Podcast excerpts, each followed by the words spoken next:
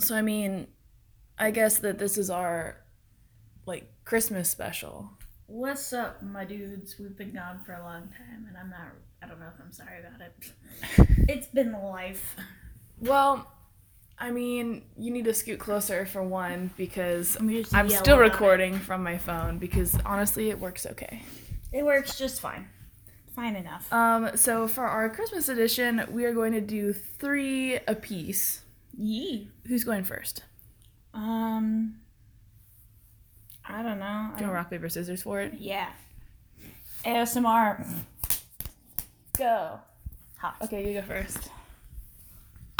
I'm nasty. Sorry. Yes, you are. I've never known you not to be. So my first serial killer is Graham Young, also known as the teacup poisoner. Really hard name to say. I don't know why just teacup killer would have been just fine.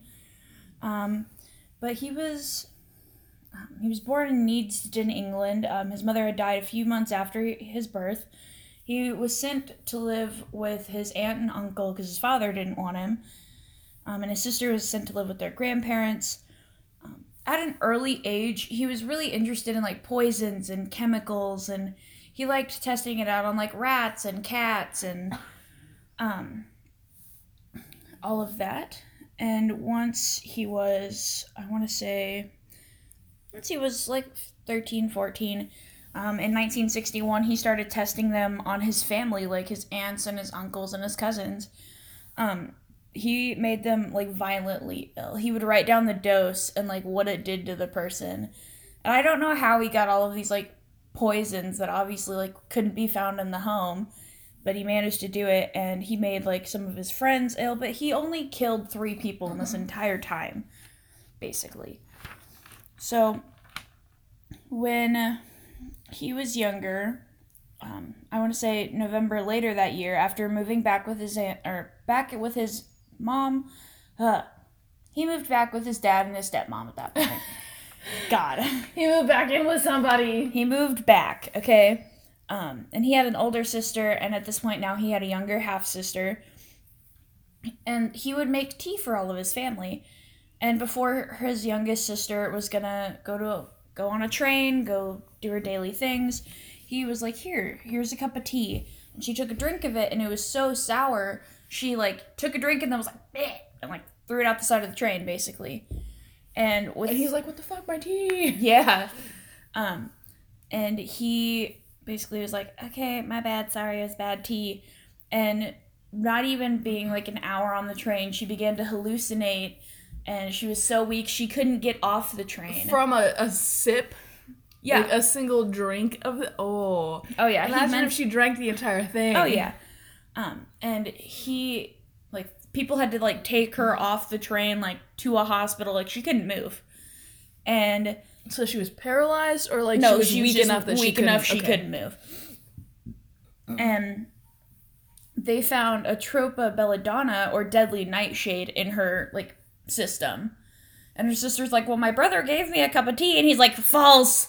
I did nothing. You mixed shampoo in these cups, and I still fed you with them. Like it's all your fault." And they're like, "Whatever. I don't want to deal with it. Whatever." Um, so Easter Saturday on uh, in 1962, um, the stepmom had died from poisoning, and like the father got extremely ill, and everybody's like, "Okay, what the fuck is happening in this family?" Because everybody keeps getting sick as shit for no reason. And so the teacher, um, his chemistry teacher, and his aunt were like, "I'm suspicious of this little kid who's always had an interest in poison." And the teacher found in his desk like a diary with dosages, what it was and what it did to the person, him deciding if people would liter- live or die, and then poisons in his desk. You know, just maybe if his Why would you keep Classmates. these things here? right. So How old is he at this point? at that point, I want to say he's like seventeen. Oh my god. So he was sent to Broadmoor Insane Asylum in 1962. You know, after poisoning several people in his family several times. Several different times. So when he was released in 1971, he poisoned seven more people, two of whom who had died. So he really only killed about five people. So he killed his stepmom while he was in the insane asylum. So they were like, "Oh, he we're going to keep him away from everything." He was in the library reading about more poison. And then he would like with his medicines, he would like mix them with things and create poisons and try them out on like inmates and staff. So people would randomly get sick and he's like, I don't know, man. I'm just an inmate. I didn't do nothing. So he killed one inmate and then after he got out, yes, after he cut out, sorry, he killed two more people. One who is not known, but he went to work and nobody looked at like his criminal history. Nobody looked at his like track record when he started working um, at a factory. And he was serving tea to people and like there was such a big outbreak of like a quote unquote virus that like it they named it like the oh god it's such a hard name to pronounce like bodag virus or something like that. Mm-hmm. but it was really him just poisoning his coworkers. And then he had Go killed him. yeah. And then he had killed one of them and when the next person came to like take that person's spot he tried to do the same thing and that guy was like fuck this i'm out. Y'all are poisoning people. Y'all are diseased. I'm out of here. So that's kind of how he like really was found out. So he was arrested um may of 1962 and he confessed. He's like yep i did it. Fight me. Um and then he had several years of like psychiatric evaluation and stuff like that and they found out he is on the autism spectrum. But yeah. So he basically was just like i'm gonna poison people and i'm gonna decide if you live or die because you know what? You guys accept tea like it's a handout. Oh my goodness, that's pretty good. right? He he's one of my favorites because he's just super interesting.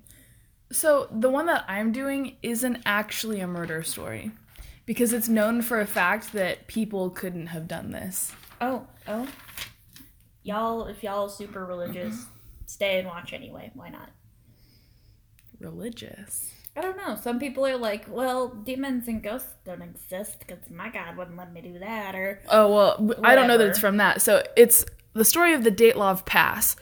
So on January 31st, 1959, Dyatlov and his team of nine experienced ski hikers from the Ural Polytechnical Institute went on a journey to reach the peak of o- Otorten, a mountain in the northern Urals.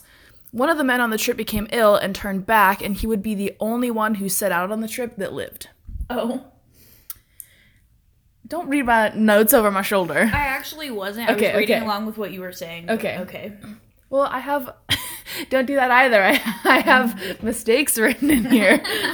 Um, I know all of your mistakes. as they were hiking, they were hit with a snowstorm, and uh, with decreasing visibility, they accidentally went west and landed on the slope of a nearby mountain known as Kholat. I can't say this last part. Syakhl, meaning dead mountain. So, for some unknown reason, they Keep make going. camp on the side of the mountain. Uh, so there's there's a lot of speculation over this. So I know a lot more than I wrote down. Um, there's a lot of speculation over why they made camp here because it was open to the elements and they were experienced hikers and skiers and they just like camped on the side of a slope Which is a bad idea. in the open. Yeah. So they kind of so before like what continues, people that were researching this kind of think something happened a little bit to them before what I'm about to tell you. Although I would, I just have to put my input that I think that it's incredibly stupid for people to be like, I can't see, keep going. Well, they had Like- to try and get out of the storm or they would die. Yeah, I don't know. I'm just like, you know, maybe find the closest like thing to shelter, place to be, but like, maybe backtrack. So when they didn't arrive at the expected time to a small town, a search team was dispatched to find them. So they actually once they were supposed to get this to this town, they were supposed to send a note back to some like family members and that kind of people being like, "We we made it. We did it." So actually they waited for like a week after they were supposed to receive the note before saying anything because they could have gotten held up. Or the Um, note could have gotten, you know, whooshed away. Yeah, yeah. So they were kind of like waiting, and then when like one and two weeks passed, they were like, okay, well they haven't like they haven't Done a thing. yeah, so we need to go search for them. So they did. The first thing that the team found was the tent that the nine had shared. It was a tent made of really tough canvas and the sides were ripped open from the inside. Oh. Uh, the there were uh like footprints all around that were leading away and none leading to. Um, so the tent was still full of the party's rations, warm clothing, and other essentials. All the bodies were about a mile from the tent. Two were discovered beside the remains of a campfire, and their hands were severely burned. The other three were discovered in intervals of about a hundred feet, apparently attempting to get back to their tent. All five were in various states of undress. Some were barefoot, and some were wearing only socks. Jesus Christ. One of the men, Rustem Slobodin, had a small fracture in his skull that was deemed but was deemed to have died from exposure and not injury. The remaining four hikers were found 3 months later after the snow had melted because this like a storm had put layers over their body. Yeah. That's kind of crazy that like for one they're all like undressed or almost undressed as well as like their tent is ripped from the inside. All of their warm things and food is stuff is there. And then the ones who were like further away created a fire, burned themselves and died. Well, so they also had some injuries. So they thought that they had attempted to climb the tree that they were under to get branches and stuff, and in their or to hide from something that had come by, and in their panic had like really injured their hands, and then when they got down had later burned their hands with the fire. Oh, to seal it off. I don't know. Well, because I'm assuming it would be to seal it off, but Um, so these bodies that were under the snow confused people even more. They were wearing clothes, but the clothes belonged to the ones left at the campfire. So they had gone and scavenged the bodies to stay warm in minus 30 degrees Fahrenheit. So that means a lot of them still left when they were wearing like nothing. Uh, the bodies were found in a ravine, and one of the hikers suffered an injury that doctors compared to a car crash. So his chest was caved in and his head was fractured. And uh, one was missing her tongue at the base and her eyes were pulled out. All of the clothes found were strongly radioactive, and other than severe injuries, there were no signs of struggling or any other signs of life around the camper bodies. Which means that so they also ruled out animals because there were no animal tracks, and the like the way her tongue was missing and her eyes and the way the injuries were set, animals wouldn't have done that and or wouldn't have left the bodies; they would have eaten them, that kind of thing. yeah, they don't. They're not just like mm, tongue and eyes. My dish. yeah. So- la." One theory was that it was an avalanche. The main problem being that they were all experienced hikers and skiers, and there was no evidence of an avalanche when the search team arrived. Uh, there's also the fact that the footprints near the camp were not buried under snow. A th- second theory is paradoxical undressing. This is where the body is succumbing to hypothermia, but the victims feel as though they are burning, so they remove their clothes. But then why remove them and then go out into the snow? And why uh, would you then later pick them up off of other people's bodies Well, and put I them on again? I understand the like taking them off and going into snow because if you feel like you're burning, you're like, I need something cold. But they're experienced skiers, they know about this. So why would they do that? If you're burning and they know about it, you should put they would put on more clothes, I would think. Yeah. I mean, this is crazy, but Some other theories were UFOs, Yetis, indigenous people, and so this was in the Soviet Union. Mm. So there was also a theory that the Soviet Union had like a military base out there, and that's where the radioactiveness like came from. So it was kind of like our like base 13 thing. Mm-hmm. So they like killed them to keep it quiet. But it was also deemed that some of the injuries occurred could not have been from people. And there weren't extra sets of footprints. So it's kind of uh, to this day they have no idea like how these people died. And they named it Dyatlov Pass after the leader of the group. which I mean, it makes sense. I would feel like some of the injuries like could have just been from like a fight, like the guy with like a head injury. Like you could definitely just like crack a bottle over somebody's head and like fracture. But there were- but they would have uh like there were no signs of a struggle or of fights between the people like they so the people some of them had like videotaped parts of their trip And so there was like a videotape the day before this had happened, like they presumed to have happened. Uh, and they were all fine. Like they were all okay with each other and having a good time. And then the next day they were just dead. That's crazy. Granted, they did end up on Dead Mountain. See, I feel like if I was experienced and I had gotten to somewhere, you know, like for the night and that blizzard had like already like came through or whatever, I would definitely probably try to backtrack because you're not always still going the right direction if you can't see. So I mean, maybe they couldn't, but I feel like that would have been a mm. great decision. Cool. Cool. What's your second? So I can never say her last name, but she's an Italian woman, Leonarda Sinasuli. I'm assuming that's how you say it. Um, so she was born in like Montella, Italy. Um, as a young girl, she had like a harder life, and she had attempted suicide twice. Um, by the time it was about 1917, I want to say she's older. I don't know the actual like age of some of these people, um, but at 1917, she was married to a registry office clerk, um, Raphael Pansardi, and her parents didn't approve. And this is like Leo, which is what I'll call her through the rest of this. Basically, it's like this is when my mother cursed us because after, um, after she got her parents like disapproval, she moved to Raphael's native town in 1921. Um, in 1927, uh, Leo was sentenced to fraud and imprisonment for something she didn't do. So she was wrongly imprisoned for a while. Then, when she was released, they moved to Lacedonia, where the house was destroyed by an earthquake in 1930. She had 17 pregnancies, three miscarried, uh, 10 died before the age of 10, and then there were only four left. So she was extremely like overprotective about her kids at this point. Um, so in 1939, her oldest slash like her favorite son was going to join the army, and she was so overprotective that she had, she's like, I gotta do something to like save him. So they lived in like a suburb kind of area, and she went to fortune tellers a lot, and she herself was said to be a fortune teller, and women would come to her all the time and save her son. She used human sacrifices of three of the middle aged women who were her neighbors who would come to her for advice. So the first um, of her victims, I guess you'd say, would be Faustina Setti.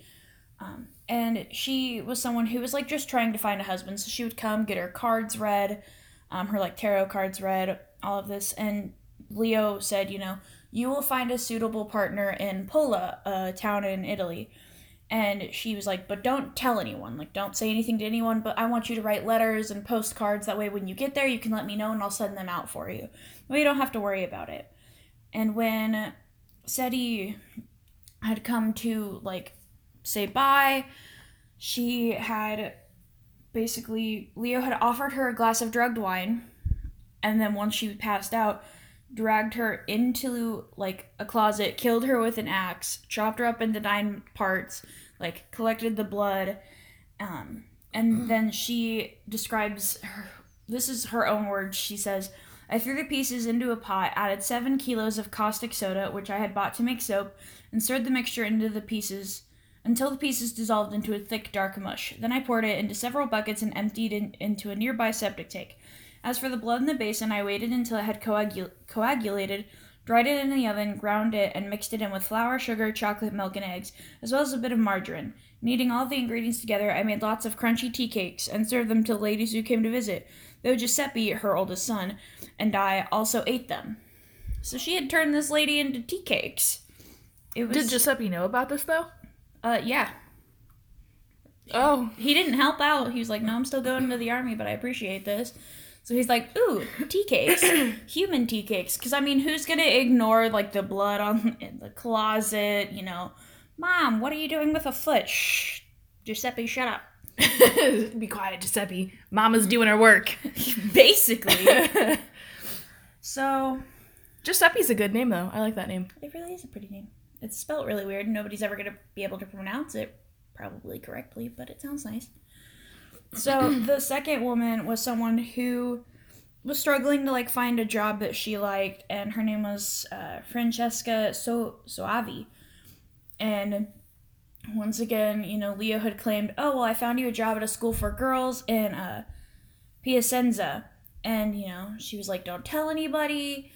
I just want you to write like letters and postcards, and basically did the exact same thing. Um, and I would say this was Tea the next biscuits. year. Tea biscuits, yeah. And the thing is, is she had um, basically sold them. She made like three thousand dollars off of these, like Human Biscuits. filled tea tea cakes. yeah, basically. so the third victim was a singer, and she used to be in an opera, and she was Virginia. I can't say her last name. Can Casey Apple. No, I can't say. I would say, actually I would say Casey. Ap- yeah, Casey Appo. Casey Appo. We're gonna call her Virginia. She's the easiest first name. So she was a former like soprano singer and she was like struggling to find work nowadays and so Leo was like, "Hey, I have this mysterious guy down in mm, Florence and and you know, there's you're going to meet him and it's going to be wonderful and you're going to sing again." And you know, just the same thing. This like, is sad because she's killing women that are like going to her to try and like live out their dreams. Yeah. And she's like, "You got this," and then murders them. Oh yeah. Um, she was, you know, don't tell anything, don't tell anybody, and this was only like a yeah, few don't tell your tree stump in the backyard. I'll know about it. I'll hear it. Um, this was only like a few months after the second person had died. Um, she melted her into soap. So she actually made soap out of her. Yeah. She uh and I quote, she said, She ended up in the pot and like other and like the other two, her flesh was fat and white. When it had melted, I added a bottle of cologne and after a long time on the boil, I was able to make some I was make able to make some most acceptable creamy soap. I gave bars to neighbors and acquaintances. The cakes too were better. That woman was really sweet. So he she made her into cakes and soap. Interesting. and I was just like, why? why are you like this? Um, but Because Giuseppe. Giuseppe. Because oh, 17 Giuseppe. pregnancies and, and only four kids coming out of it. yeah, Your favorite and son. Giuseppe. Right. So basically, the singer of Virginia, her sister-in-law, was like, mm, "You won't just disappear like that. Like, what is this? Why are you like this?" Well, And- apparently she had planned on it actually, but right? And the last time she was seen was entering into like Leo's house, so she like told the superintendent of the police, like, "Hey, I think there's some dark shit's going down." And she, uh, Leo didn't confess to like the murders when she was being investigated until they were like, "Well, Giuseppe obviously did it." Then, like, I don't know why we're thinking she's doing it. And she's like, "Nope, nope, I did it. Don't touch my baby boy. Don't do it." Uh, and that's the only reason she really confessed to the murder because they were like, I don't want to, like, don't take my son. He's, he's innocent. He may have eaten the cakes and, like, used the soap, but he's innocent. and have known about it, but Yeah. other than that, he's innocent. So in 1946, she was tried, and it says um, at, at the trial, um, she, like, gripped the witness like stand's rail with like delicate hands and just very calmly would correct people when they were like, "Oh, well, then she did this," and she's like, "Actually, I killed three, not two. Actually, that one was made in the soap and tea cakes." She would like correct them, and it said that she calmly set the persecutor right on certain details. Her deep set, dark eyes gleamed in a wild inner pride as she concluded. I gave the copper ladle, which I used to skim the fat off the kettles, to my country, which was so badly in need of metal during the last days of the war. So she had basically been like, Well, I sold some of the things because, you know, for my country of Italy. Even though she's like, also to get rid of evidence, but whatever. so I she- actually I like this woman. I like her. Right. And uh, she was sentenced to 30 years in prisons and three years in a criminal asylum. But she did. She died of cerebral apoc- apoplexy in the womenal in the women's criminal asylum. Asylum. in Pozzuoli on f- October 15th, 1970. Um, but if you go to the criminal criminological museum in Rome. you can find her pot there where she cooked people in. Oh, okay, good to know. So yeah, 'cause I'm a struggle. So my next story, Ooh, woo, woo. Patricia Jones was one of six children, and she carried she married her high school sweetheart Walter Jones. Despite his marriage and children, Walter had a wandering eye, and on April 28th, he met Sharon Kinney when she bought a Ford Thunderbird from his dealership. Kinney viewed him as a prospect for a second husband, but Jones was uninterested in leaving his wife. The relationship went okay, but was ruined when Kinney told Walter that she was pregnant and he was the father. Jones, instead of responding with what Kinney expected to be an agreement to divorce his wife, ended the affair. She went, I'm pregnant, and he went, okay, bye, bitch.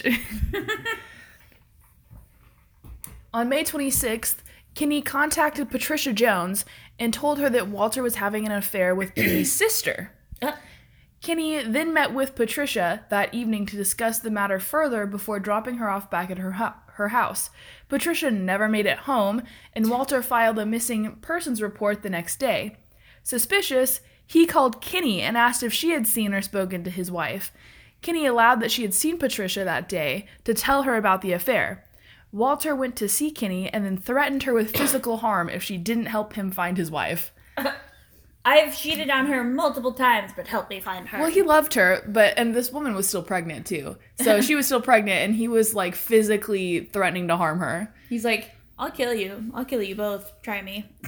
Her response was to connect was to connect To was connect. to contact John Boldids. They found the body dressed in a black sweater and a yellow skirt. Patricia had been hit with four shots from a 22 caliber pistol. Damn. The gun that had shot her was never found, but Kinney was arrested soon after. So she was shot once uh so she was shot like once in the stomach, twice in like either shoulder, and then once in the head, and that's what killed her. That's very executioner style, just kind of like for my baby, pacha. For the blood of Christ, pacha. You must. pacha. I don't know. Uh, yeah, the gun that shot her was never found, but Kinney was arrested soon after. She was charged with two murders, that of Patricia and that of Kinney's late husband. Because she was out on bail with two murders, that of Patricia and that of Kinney's, or sorry, I'm like reading the line ahead. Uh, because she was out on bail at the time, she set out with Francis Pul- Puglis to Mexico and said she was married to him. When leaving their hotel to acquire medicine, she met Francisco Paredes. She went back to his hotel room, shot and killed him, and attempted to murder a hotel staff member. Who knows? Because she's already gonna be arrested. She's already like She's like, well, hello, handsome. Too handsome. She was brought back to the United States and charged with more murder cases. She was sentenced to 13 years. On December, December 7th, 1969, Kinney was not present for a routine 5 p.m. roll call, but her oh, absence was not officially noted until she also failed to show up at a second, roll, roll call, call. that evening. They're like, meh. Initial care." police speculation was that Kinney bribed guards to look the other way as she escaped, but after a check, found that she was that she probably slipped out as the guards were few and far between. It's thought that she escaped to Mexico and hasn't been seen since. God. So she murdered four people and, And then escaped like- from prison. Yeah. and was never found. yes. That is great. Yep. I love that. Me too. It turns out. Me too. Oh, God. So also for my next one, I haven't fully read all of it, so this will be a surprise to both of us. Yee. this one's gonna be a struggle because this guy just had a life that was way too long for me to write down, so it's all screenshots. okay. So I'm doing Frederick Heinrich Karl Fritz Haarmann. We'll call him Fritz. But he's a German serial killer, and he's known as like the butcher of For Germany. For the mother country. Wrong thing, but I don't care. For Deutschland. Deutschland. Um, he's also known as the va- Vampire of Hanover and the Wolfman, and he committed like sexual assault, murder, mutilation, and dismemberment. Wait. I know this. Yeah, of a minimum of 24 boys and young men between 1918 and 1924 in Hanover, Germany. Let it be known I know this story. Sad face. Basically, I'm gonna sum up his life because it's way too long. I took way too many screenshots of this. Not worth it. So he's the sixth and youngest child of his family. He was born in 1879. he was a quiet kid and he was super feminine. He would rather play with his sister's dolls, wear their dresses, cook, um, all of that. He kind of grew up to be like, kind of, I want to say, like Captain Captain America. Like he he got kind of bulky as he grew up. Um, his dad was very like promiscuous and abusive, and his mom was like a very sweet lady. But you know, even though like he slept around his father contracted syphilis like seven times. And then his mom like never left until she died in like 1901 but you know he was one of those kids that was so like coddled by his family that he was tended to daydream and not really do his work. And um, so he eventually um, he was an employment he had employment as an apprentice uh, locksmith. Then he invented uh, eventually at the age of like 15 was in a military academy of his own you know design. Um, he i want to say he was he was a really good like soldier although he tended to like pass out a lot and they said it was something kind of like the equivalent of epilepsy. So he discharged himself and worked at his father's cigar factory so he at the age of 16 he would lure um, younger boys down into like secluded areas, kind of like cellars, and he would just like sexually abuse them. So he, if I can read this right. So they placed him in like a mental institution, and he had a psychiatric evaluation that said he was incurably deranged. Um, Nah. So he was basically he, he was supposed to be in a mental institution like indefinitely for the rest of his life. But like 7 months later he escaped with the help of his mom. He escaped. And so they fled to Zurich, Switzerland. And he lived there for like a year and a half working on a shipyard. And then he was like engaged to a woman, she became pregnant and then in October of 1900, which is a year before his mom died, he had to serve like compulsory like military service. Oh. So even though he had like had already been in like the military like academy, discharged himself. Wait, what year is this? This is 1900. Oh. This is also in Germany. So so he actually was a really great soldier and like a great marksman and he says that those years were like the best years of his life. Go for you i guess. Right? Um, so he collapsed while on exercise with his battalion october 1901 i want to say his mom's already died by then.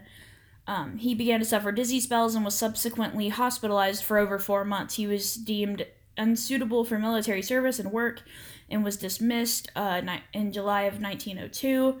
So he was. Wait, sorry. Do his do the people he's with know he's a murderer? Nope. Okay. Nope. Nope. Well, he wasn't a murderer at that point.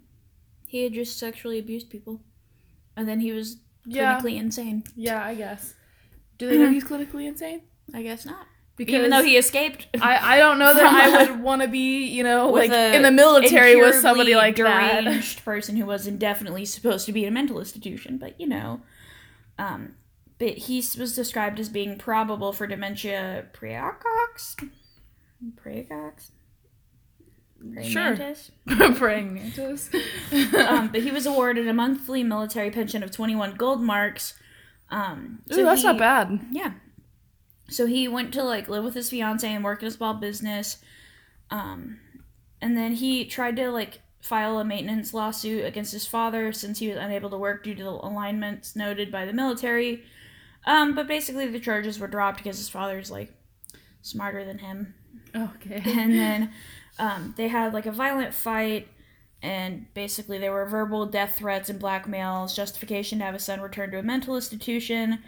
Um, but they were dropped due to, you know, lack of corroborating evidence. Even though he was supposed to indefinitely be in a mental institution, people, just look at his records. He escaped, he wasn't let go. So he was ordered to undertake a psychiatric examination in May of 1903, but they said that he was, although morally inferior, he was not mentally unstable. He just didn't really give a shit about people. That's what they found mm. out. So so he was just a psychopath basically. Um, so he, they, him and his wife opened a fishmongery in her name, um, and he attempted to work as like an Who insurance- decided to marry him? I think her name's like Ir- Irma, something like that. Irma. Like, why? I don't know. She's like still with his kid at this point. Like he, she's still pregnant. Um, but he attempted to work as like an insurance salesman, but he was classified as disabled and unable to work by the 10th Army in 1904. So at this point, she's had the kid at some point. As a result, his uh, military pension was slightly increased. The same year, his fiancee, pregnant with another child of his, was like, "I don't really want to marry you. I'm calling off the engagement." But I am having your second kid. yeah, and though, um, and he was like, "Oh, well, you're sleeping with a student of yours," because I guess she was a teacher. But though the fishmongery was like in her name, so she was like, "Get off my property, bitch! Like, I don't want Oh. you anymore," because he wasn't allowed to be there because nothing was in his name. So. For the next like 10 years of his life, he was a petty thief and a burglar and like a con artist. He was like, "Meh, I'm gonna steal from people. Kick me off your shit, I'll steal other people's shit. basically. So he did obtain like legitimate employment, but he would like steal from his like employers and the customers, and so therefore he was terminated often. Uh, so he served, uh, beginning in 1905, he served several short-term prison sentences for the offenses such as larceny, embezzlement, and assault. Um, he had claimed that he was acquainted with a female employee while working as an invoice clerk, and they would rob like several tombstones and graves between like 1905 and 1913. Although he was never charged for these things, Oh, okay. so he did it and just was never charged for it. So he spent the majority of the years between 1905 and 1912 in jail. So in in 1913, he was arrested for burglary. He they found a bunch of stolen shit. Blah blah blah. Um,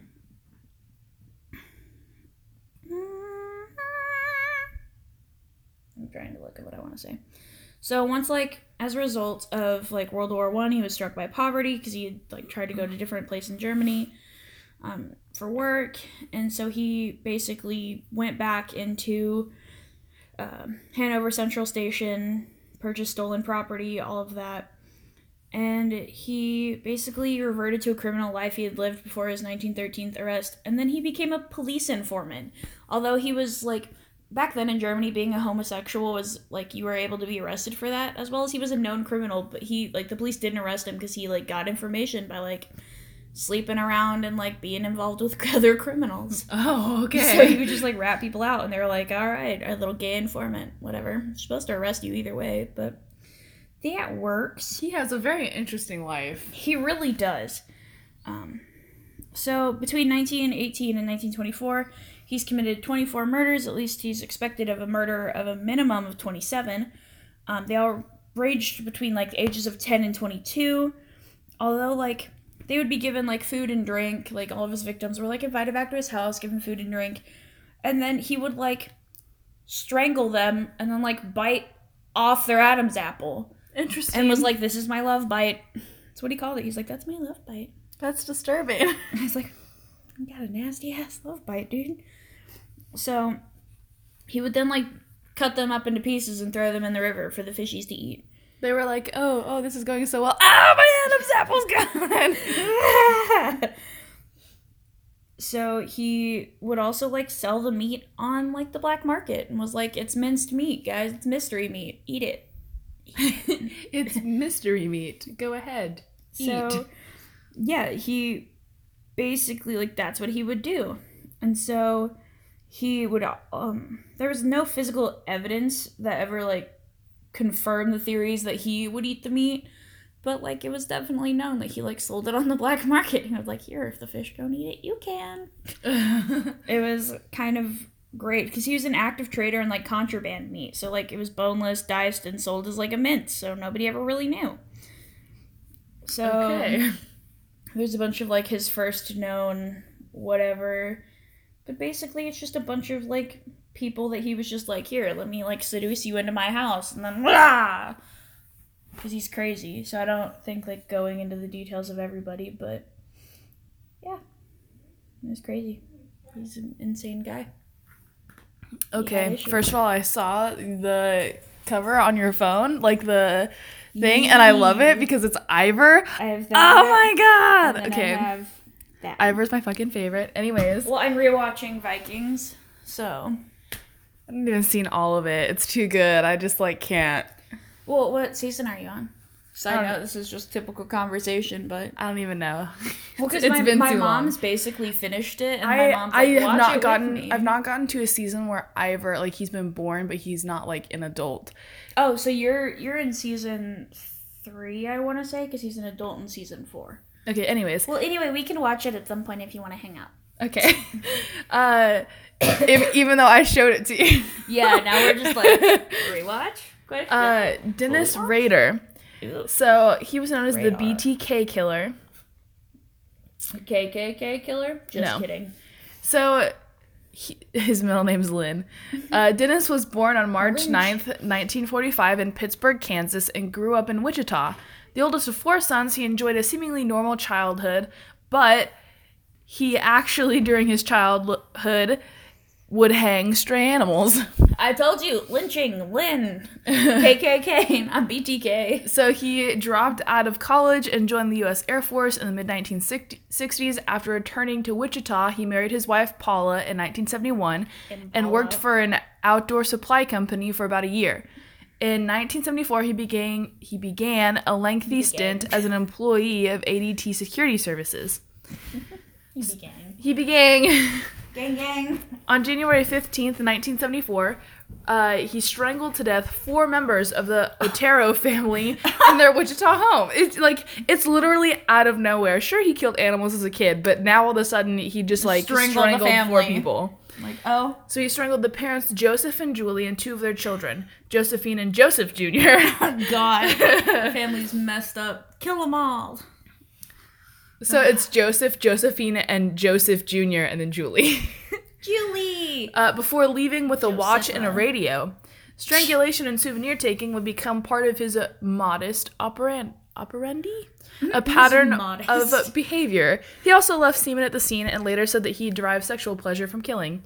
The Otero's 15 year old son Charlie, the only outsider, came, came home later that day and discovered the bodies.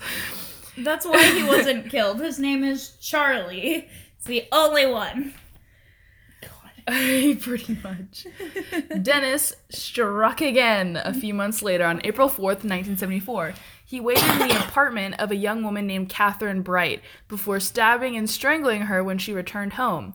He also twice shot her brother Kevin, though he survived. Kevin. Kevin later described him as an average sized guy, bushy mustache, psychotic eyes, according to the Time magazine article. so the thing I don't understand is that like there's literally like there's no reason for this. Like he had a good childhood, he just did weird things. What really happened? In October 1974, he placed a letter in a public library book in which he took responsibility for killing the Oteros. The letter ended up with a local newspaper, and the poorly written note gave authorities some idea of who they were dealing with.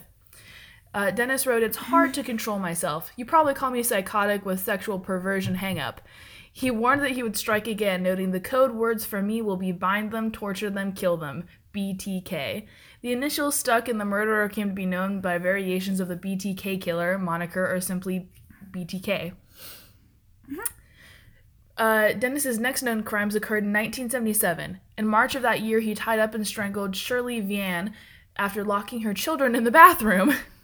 in December, he strangled Nancy Fox in her home and then called the police to report the homicide.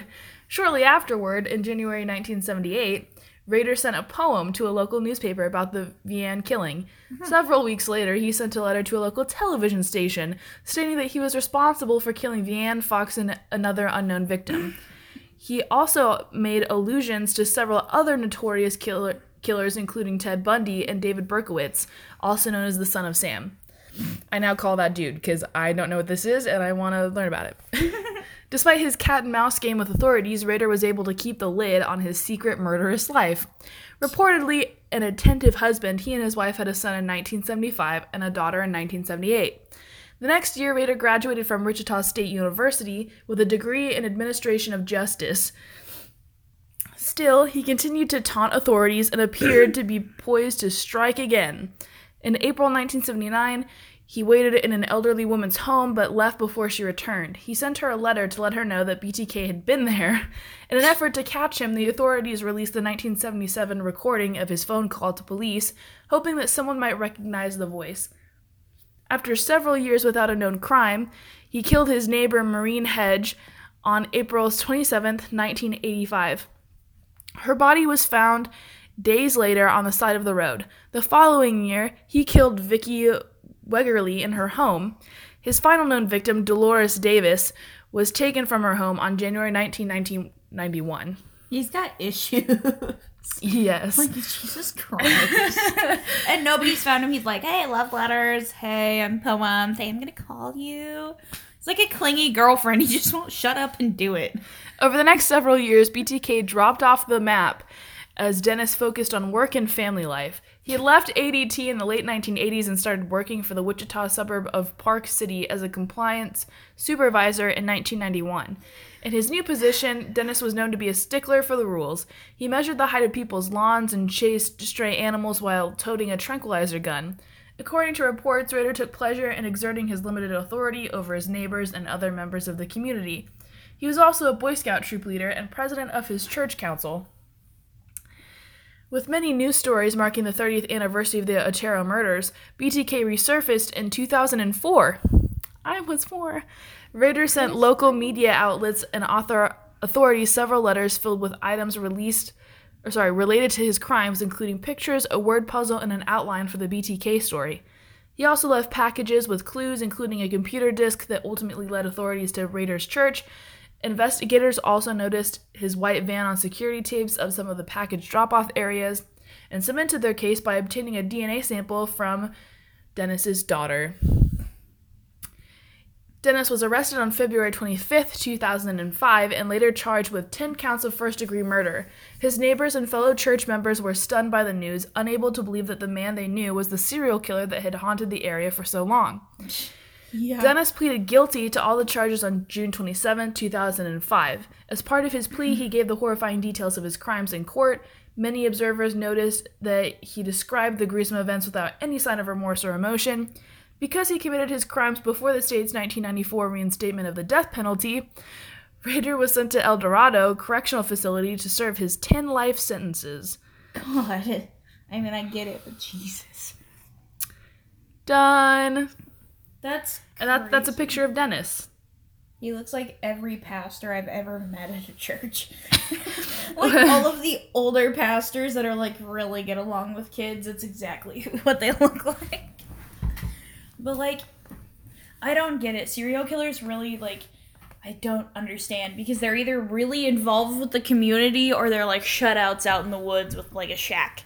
Well, the smart ones are the ones that are very involved in the community That's because why nobody believes that it's them. That's why I don't trust anyone, guys. If they're too involved, if they are in more than two activities in the community, they are a serial killer. Wow, like more than 50 students at our school are serial killers. I could see that. Because they're all crazy. All crazy as shit. Whatever. Whatever, ever. Okay, so I don't know. Are we going to start recording more often again? I mean, since I'm out of school, yeah. Okay. Uh, You'll around the me up. 17th and 18th of January, we aren't going to be because I'm going to be having my surgery right. uh, for my foot, and so I'm probably going to be out for a little bit.